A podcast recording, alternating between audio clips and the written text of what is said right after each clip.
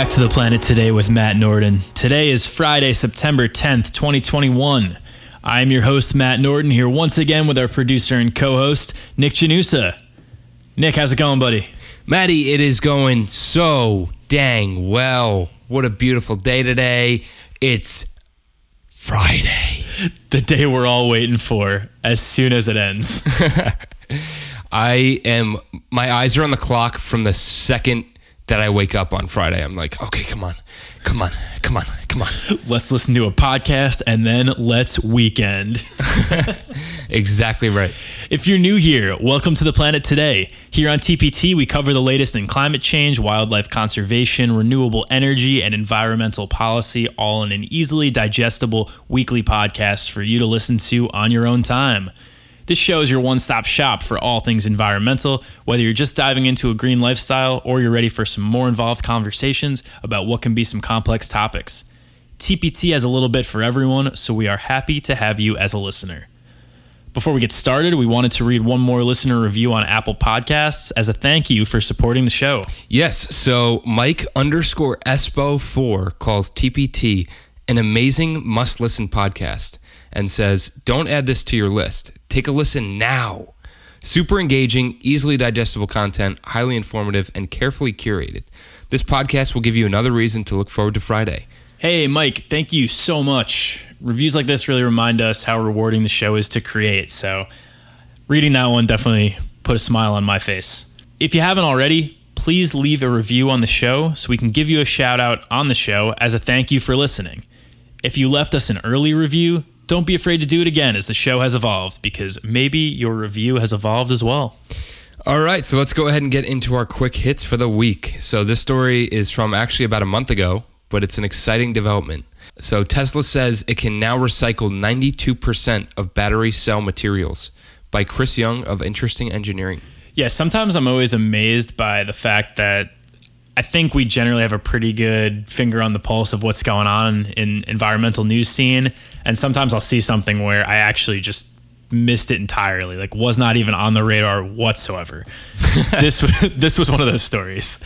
So Tesla's 2020 impact report came out in August and discussed the company's use of third-party recycling firms to improve its ability to recycle batteries at the end of their useful life cycle. The batteries used for electric vehicles require mining for several precious metals such as cobalt, lithium, and nickel.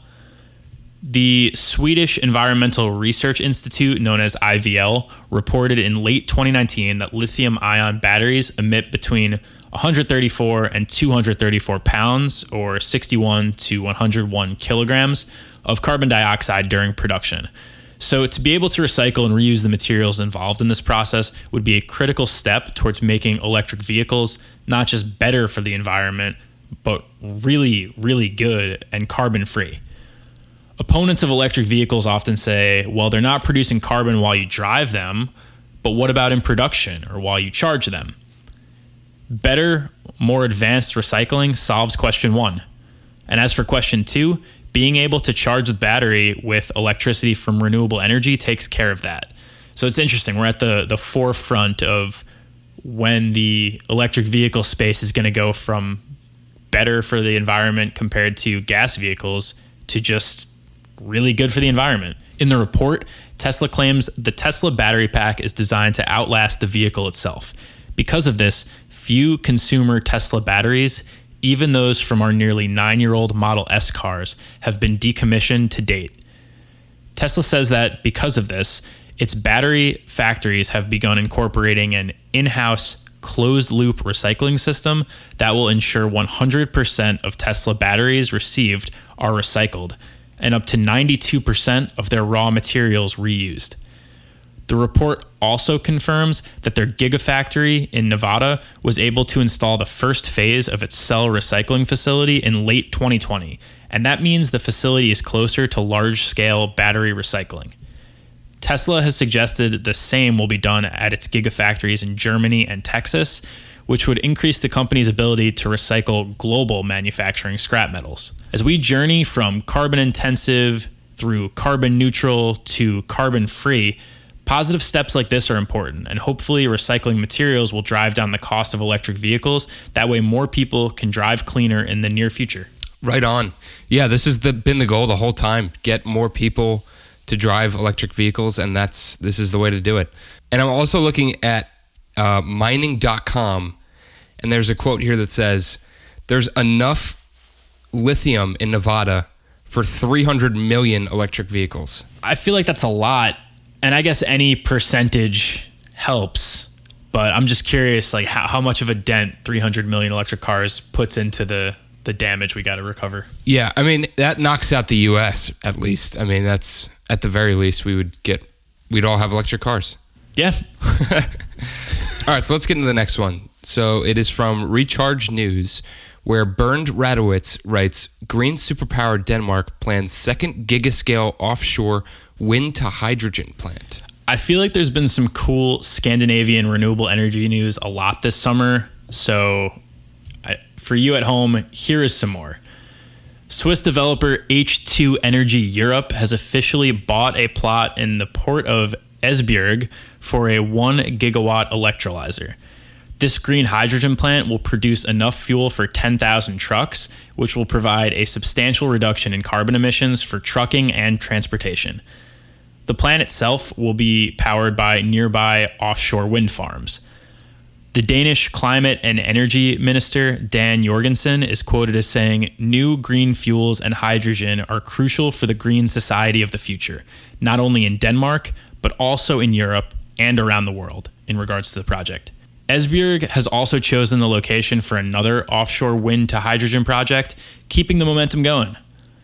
Esbjerg is a prime location for these type of projects because it's located close to the North Sea's offshore wind and it can export to large industrial areas in Germany and Northern Europe, which helps ease their burden for energy.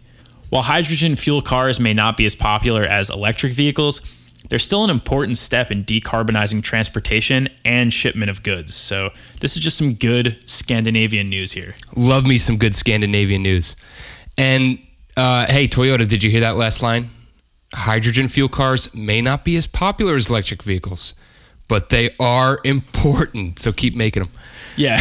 All right, so let's go ahead and get into the next one. So this story is by Elizabeth Preston of the New York Times, and it is titled Reuniting an Orphan Elephant and Her Mom, Perhaps with DNA and Luck. So if you thought that the story about the elephants leaving the Yunnan province in China and wandering around was going to make for a cool movie, we have another feel good story about elephants right now. comes out of the town of Boromo in Burkina Faso, just north of Ghana, where a two to three month old elephant was found alone and dehydrated in September 2017. Orphan elephants do not typically survive, but this elephant, named Nania, was luckily found within a few days of separating from her family. The people of Boromo, international conservationists, and Nania's best friend, who is a black and white sheep named Wisty, not only helped Nania survive, but thrive. She's now four years old, and conservationists are facing the dilemma of whether or not Nania will be able to return to life in the wild. Reintroduction to the wild can be difficult, and a very oversimplified way of thinking about it would be think about your dog going into a forest and hunting for its food. They're just simply not used to living in the wild. DNA analysis revealed that Nania's herd of forest elephants, including her mother, may be roaming nearby, so a successful reintroduction to the wild could also mean a reintroduction to her family.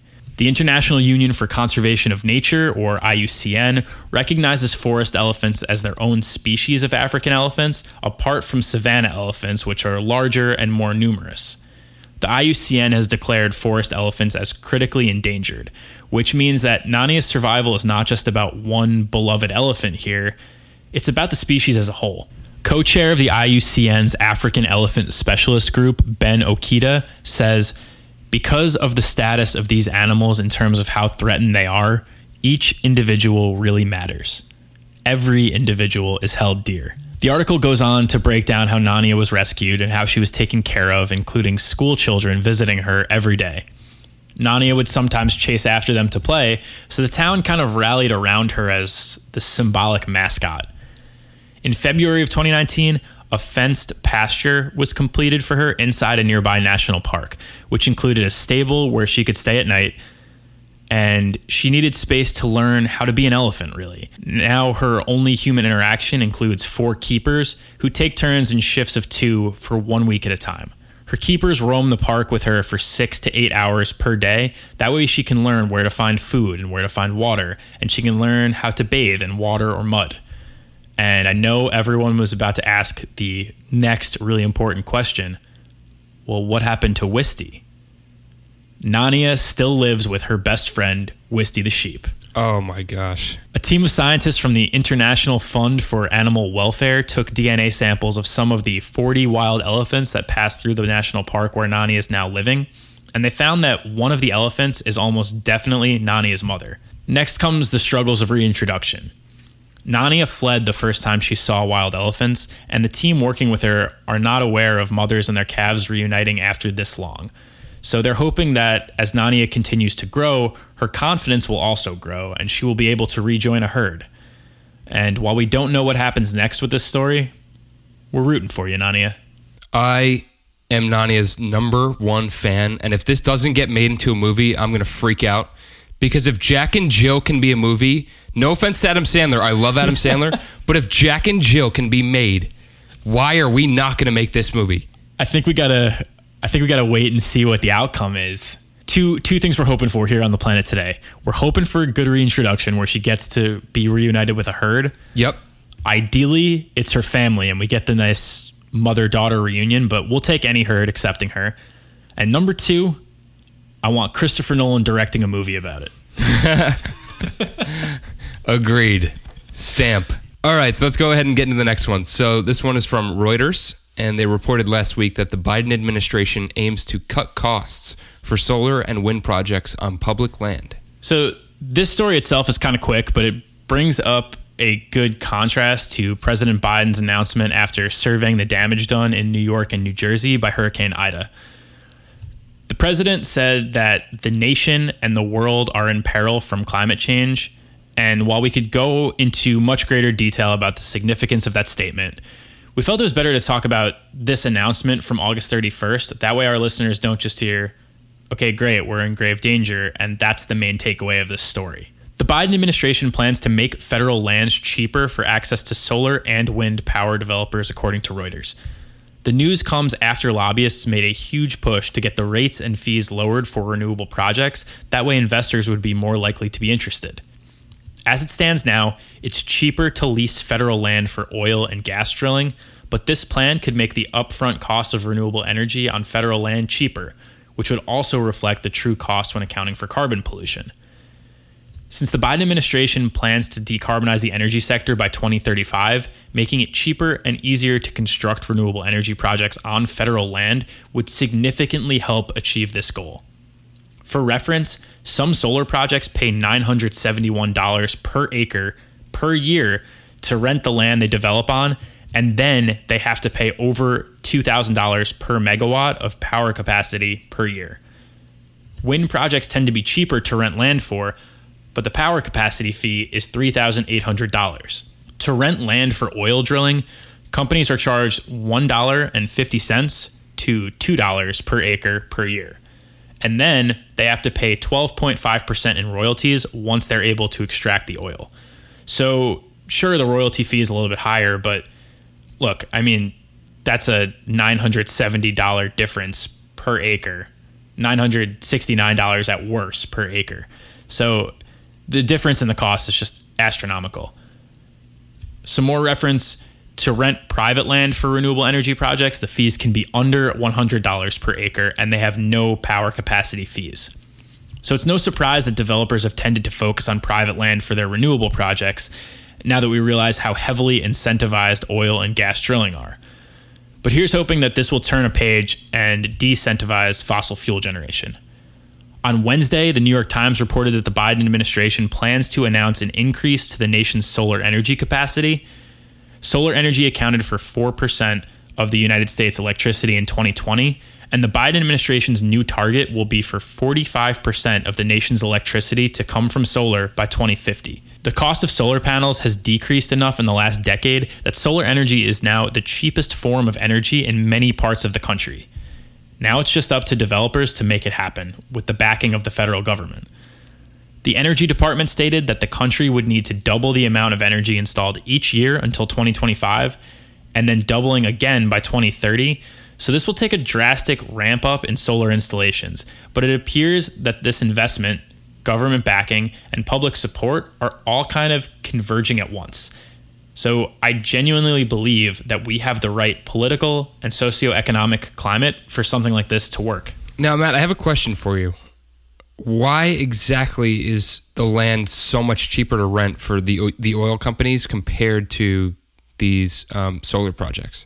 Great question, and it has everything to do with the gas and oil industry and the lobbyists lining the pockets of a lot of the politicians who make these federal fee schedules. So, the reason that it costs whatever it does to rent or lease land is because that's what the politicians have decided. They are influenced by the people who are saying, we will donate you know a million dollars to your campaign and give you $500,000 if you can make sure that the fee schedule for oil drilling is really low and you get enough people who have enough backing from those industries on the committees that are determining these fees that's what happens jeez that is so like i just feel like i just got woken up yeah like you just i was in bed i was about to go to sleep and you just shook me to my core. Nikki, wake up, buddy. It's time to go to school.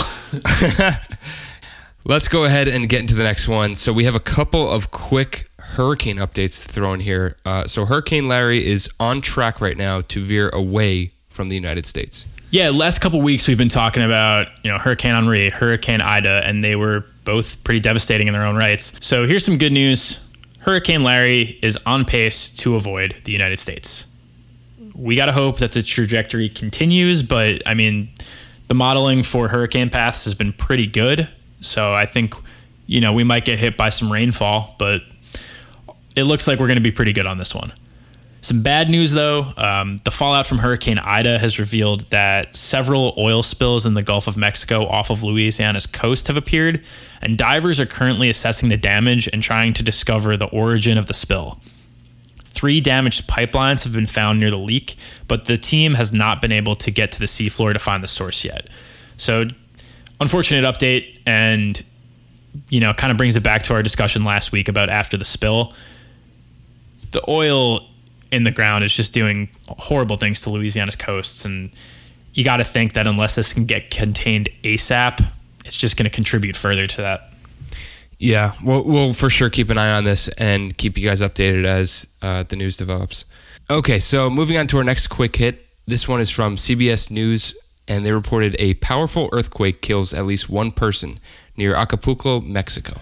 A 7.1 magnitude earthquake struck near Acapulco on Mexico's Pacific coast late Tuesday night. The quake could be felt in Mexico City, which is 230 miles away. So, absolutely massive uh, earthquake here. At least eight aftershocks above magnitude four were reported, and dozens of aftershocks were, were reported in total. Mexico's president, Andres Manuel Lopez Obrador, said there were no reports of significant destruction. However, the roofs of some buildings were impacted and gas leaks have been reported. So we're going to keep our eyes on this story and hope that the damage is as limited as first reported and that the one unfortunate death is the only death that gets reported from this one. Yeah, absolutely. 7.1 magnitude and you know not that much uh, significant destruction is is awesome. Um, it's pretty lucky, okay. all things considered. Absolutely. Okay, so our final quick hit of the week comes from Jason Bittel of National Geographic, and it is titled "These popular tuna species are no longer endangered." Surprising scientists. More good news. I will let you know there is some bad news mixed in here, but the story is mostly good. Two species of bluefin tuna, one yellowfin, and an albacore tuna are no longer considered critically endangered or have been removed from the IUCN's endangered species list altogether. The endangered species list is officially titled the IUCN Red List of Threatened Species, and commonly called the IUCN Red List or just the Red List if you've heard that phrase before. The IUCN is backed by 16,000 international experts, so it's an extremely reputable organization and the premier source for endangered wildlife studies. The past decade has seen a big push to end overfishing, and tuna have thrived in the same time frame, leading to an unexpectedly fast recovery. Unfortunately, more than a third of the world's sharks and rays are on the red list and face the threat of extinction from overfishing, habitat loss, and climate change. Beth Polidoro, a marine biologist at the Arizona State University, sums up a question some people may have when it comes to fishing and overfishing by saying, quote, I think the good news is that sustainable fisheries are possible. We can eat fish sustainably without depleting the population to the point where it's on the road to collapse or extinction, end quote. But she also warns that the rising populations do not mean we can go back to overfishing that put them on the red list in the first place. The tuna population was able to recover thanks to reduced catch quotas and better enforcement of those quotas. The latest updates to the red list include some bad news for Komodo dragons, which continue to decline in number with this report because of the risks posed from climate change. Thankfully, the Komodo dragon is not without hope. Komodo dragons live on the Indonesian Sunda Islands and can see up to 30% of their habitat affected by sea level rise in the next 45 years.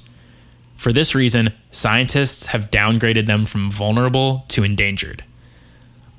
Ahmed Ariefiandy, who was not involved with the IUCN's listing decision and works as an ecologist with the Indonesian nonprofit the Komodo Survival Program, states, quote, if we talk about climate change and sea level rise, I think most of the species that live on small islands will face the same problem.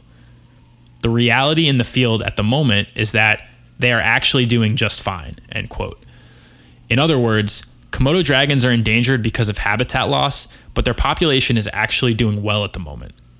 The Indonesian government is committed to saving the Komodo dragon, so there's reason to believe that, although endangered, the Komodo dragon could be okay in the future thanks to the ongoing work of conservationists, government, and nonprofit organizations. Yeah, and this goes back to the question that we got during our Q&A episode a few weeks back about the future for sushi. And you know what? This article is a perfect example of, you know, sushi is here to stay. We just got to make sure we don't overfish and screw this thing up. We got to keep it going. Yeah, if we fish sustainably, we can enjoy our spicy tuna rolls while they can enjoy some spicy population growth. Absolutely. All right, so right now is a good time to take a break. And after the break, our feature story this week is actually a discussion about how climate change impacts public health. Real interesting talk. Make sure you stick around, and we will be right back.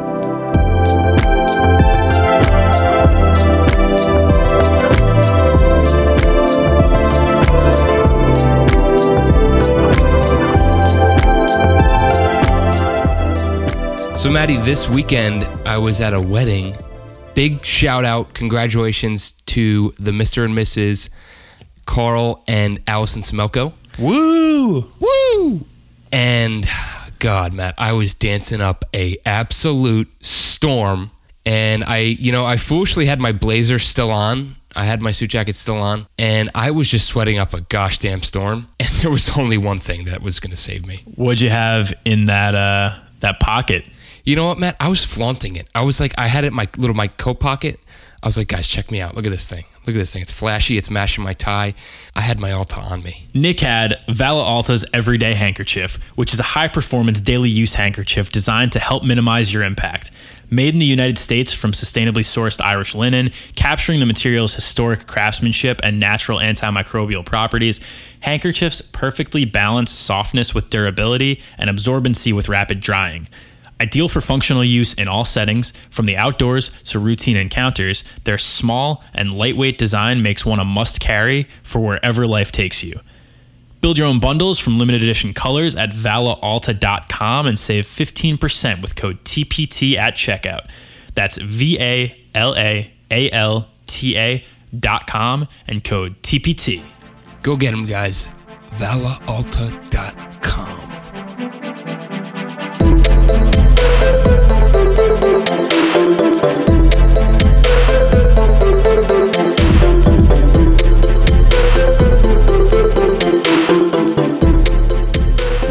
to the planet today.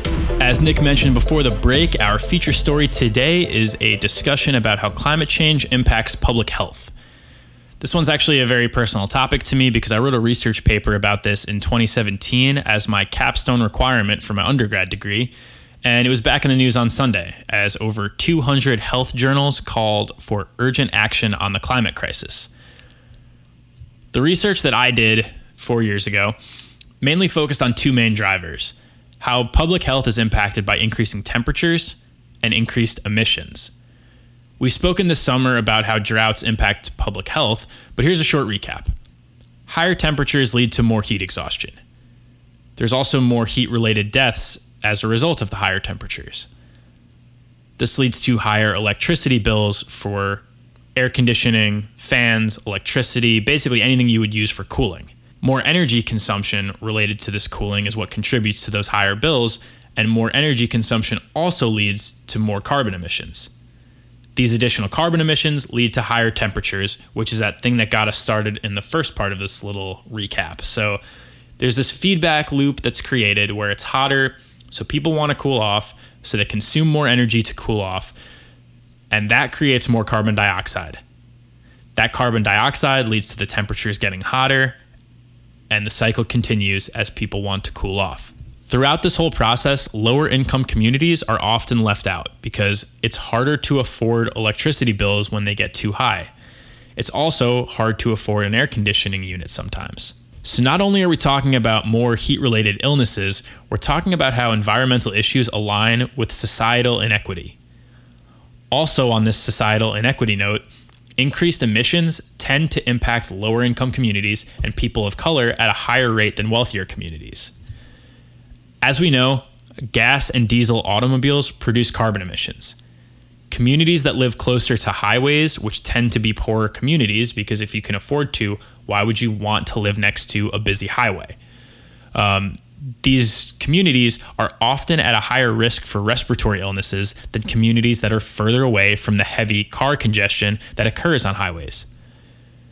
This is similar to what we talked about with our After the Spill documentary review last week, where Louisianans that lived close to oil spills were more at risk for getting sick.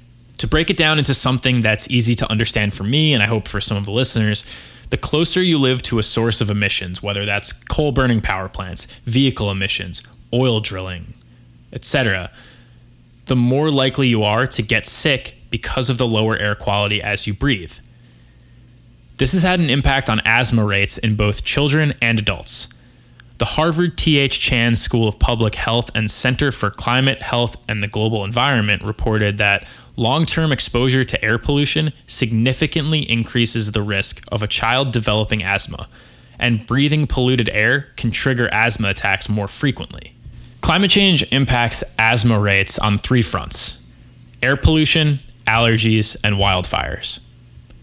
As the climate warms, the pollen season is getting longer. Wildfire smoke is considered more toxic to children's lungs than air pollution from many other sources, and wildfire season is getting longer as well. Adult asthma rates have also risen in areas that are exposed to more air pollution, so this doesn't just impact children. I was actually diagnosed with allergy induced asthma in 2018 after never having an issue before.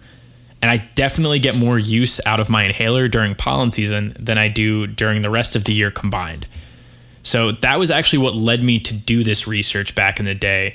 Um, it was it was when I was first starting to notice like, hey, I'm coughing a lot more this year. I wonder what's going on. I was actually diagnosed with allergy induced asthma in 2017 after never having an issue before. And I definitely get more use out of my inhaler during pollen season than I do during the rest of the year combined. So that was actually what kind of motivated me to do this research because I remember it was during my senior year and all throughout the fall season, I just remember coughing a lot. And finally, over winter break, I decided, you know, this is now probably January 2017, I decided to go to the doctor and get my lungs checked out because at this point, you know, you have a cough for two weeks, it's not the end of the world. If you have a cough for three months, something's up. So that was when I found out that I was allergic to a bunch of different types of pollen and dust and mold and mildew. And anyone who's lived in a college house can tell you there's dust and mold and mildew.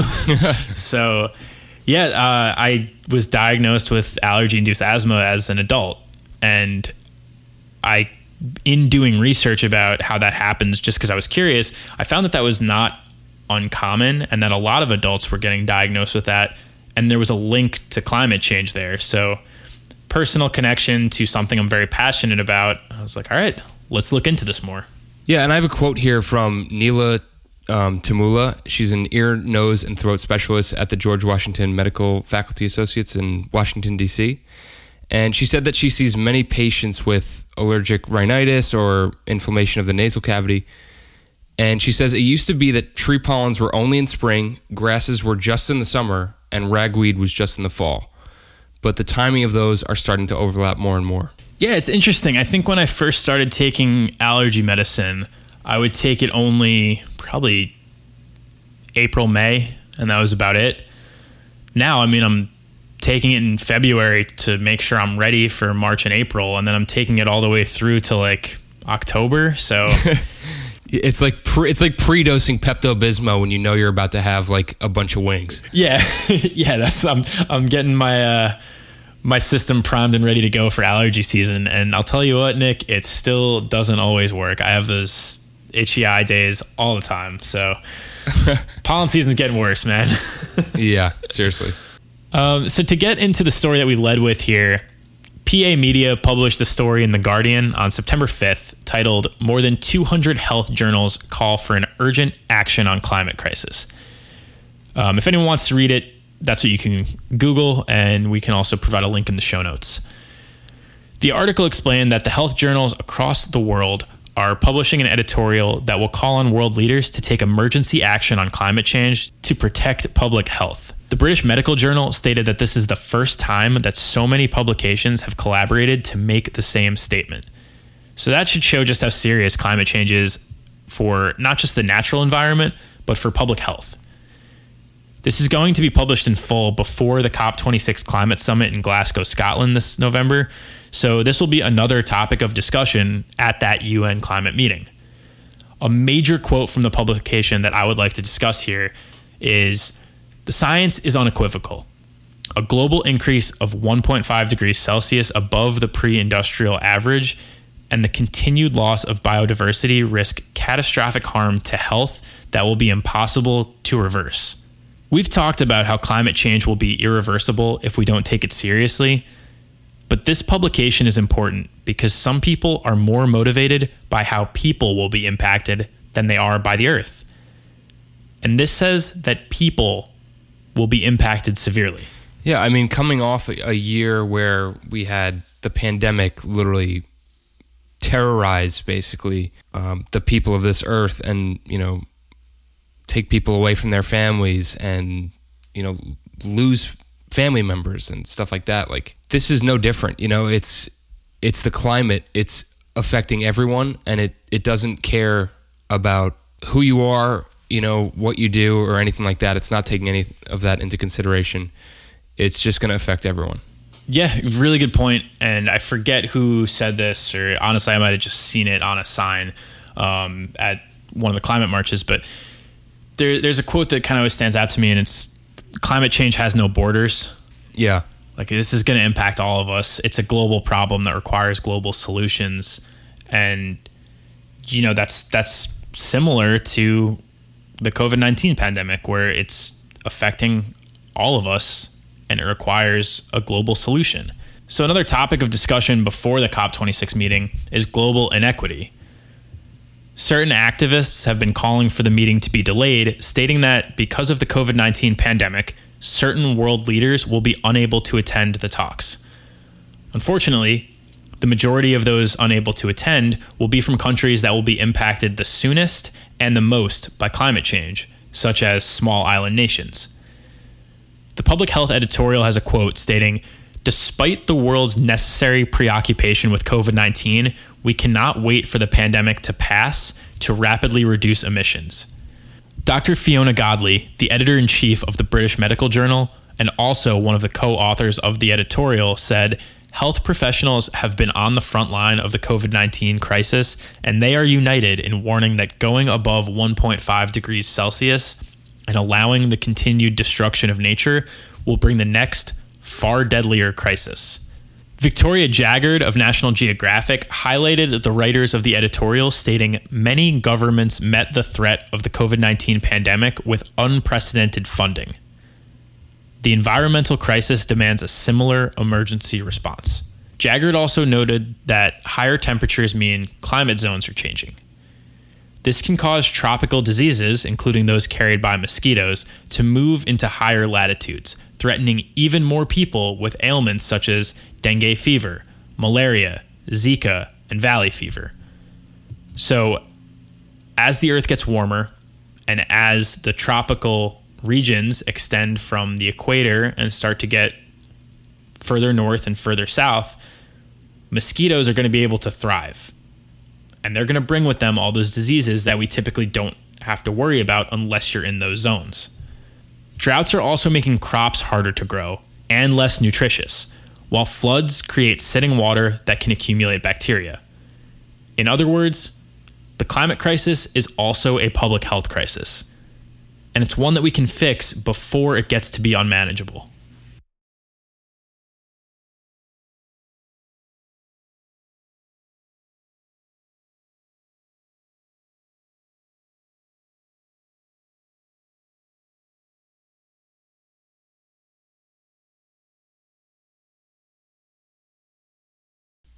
Yeah, I thought the the quote that you brought up by Victoria Jaggard is is super super appropriate. Like it's it's like a pandemic, but it's just going to be over a longer period of time and it's not on people's front doorsteps right now, so they can kind of just put it off on the wayside and continue to spew oil into the Gulf or, you know, pollute the the air. But we have to take action. That's the main purpose of this podcast. It's the main purpose of of what we're doing here. Yeah, and that's a really good point you brought up about it not being on a lot of people's front doorsteps. And, you know, it, it's kind of one of the challenges of climate change mitigation is that for the longest time, it was kind of this abstract idea where we're talking about, you know, in 1990, in 2000, in 2005, that, hey, our grandchildren are going to have to worry about this. Let's leave a better earth for our grandchildren. And now we're at the point where, like, it's here. And it might yeah. not be on our doorsteps, but it's definitely at the base of our driveways. Yeah. And it's ready to come in. So I don't know, like we've had this this problem that's always been a future problem, and that problem for future us is now a problem for us. So really good point, and one that I think I think that we're like at the point now where enough people are ready to mobilize and ready to make this happen, where we'll actually see some progress. And I'm, I'm really hopeful about that COP26 meeting in November. And look, if it gets delayed, I understand that we want everyone there, but I also worry that we don't have time. And the sooner we can get everybody moving and get everybody acting, the better for a global solution like this. Should we do like a live event like um I don't know what we would do, but like we were like in a room together just watching the COP 26? No. It's like it's to be like 8 hours a day for like 3 days. Oh. damn. If if it was if it was like a three hour thing, I'd be like, yes, we're gonna go. We're gonna make a YouTube channel. We're gonna go YouTube live, and that we're gonna chat so with people. Sick. Dude, we could do like nightly Instagram, just like question and answer from people. But um, no, we definitely can't commit. Unless we quit our jobs. Yeah. We can quit our jobs though. We can and then do it. We could save up our PTO and be like, hey, I need to watch something on TV for the next three days straight. I'll, I'll be back. All right, guys, enjoy your vacation. That'd be sick. Yeah, just not not the right time commitment right now. we'll catch up. Yeah. we'll catch up with everyone after each day's discussion though, and that's that's a lot more manageable. Yeah, for sure. If you're interested in reading the editorial once it's published, it's going to appear in the British Medical Journal, the Lancet, the New England Journal of Medicine, the East African Medical Journal, the Chinese Science Bulletin, the National Medical Journal of India, the Medical Journal of Australia, and 50 British Medical Journal specialist journals, including BMJ Global Health and Thorax. So, just so everyone is aware, the reason we listed all the different publications is to show, again, this is an international community of 200 publications all coming together and saying, we all agree on this. That's awesome. I wish my family could be so set on one thing too. so pragmatic. All right, that'll do it for this week's episode of TPT. Next week, Nick and I will be back in the studio for some of the quick hits that you love from us and an interview with my friend Kristen Pruitt to talk about her time working at Yellowstone National Park, plant based cooking, and more. Until that episode drops, you can keep up with us on Twitter and Instagram at Planet Today Pod or email us at planettodaypod at gmail.com. We would also really appreciate if you could share the show with a friend. We love getting new listeners, and engaging with us on our social media posts helps get some new eyes on the show. And once we get some new eyes on the show, hopefully we get some new ears on the show. Aside from that, if you have any questions you want answered, send them in. If you see a story you want us to cover, send that too. If you have a guest you'd like for us to have on, let us know and we can try to make it happen. We have some big guests lined up for the next couple months, and one that we're working on that I do not want to give away because I don't know if it'll happen. But look, we are trying here to make this show as fun as possible for you to listen to. Just buckle up. Everyone buckle up. If you like the show, please give us a five star rating and review on Apple Podcasts. Even if you listen on Google or Spotify or Stitcher or TuneIn, the reviews on Apple really help the show grow the most. If you don't feel like the show is worth five stars, that's okay too. But the best way to let us know that is by giving us that five star rating, and then for your review, leave a suggestion as to how to make the show better. The Planet Today is written and hosted by me, Matt Norden. You can follow me on Twitter at Matt Norden. We are co hosted and produced by the incredibly talented Nick Janusa, who also does the music for every single show. Nick, where can our listeners hear more from you? Matt, I'm once again taking my allotted time to shout out a hashtag that is near and dear to my heart. It is hashtag cancelthewillowproject.com. Let's go. I'm, I'm working on the domain. Our logo is made by Kaylee Viets. Have a great weekend, everyone, and we will catch you right here next Friday. Peace.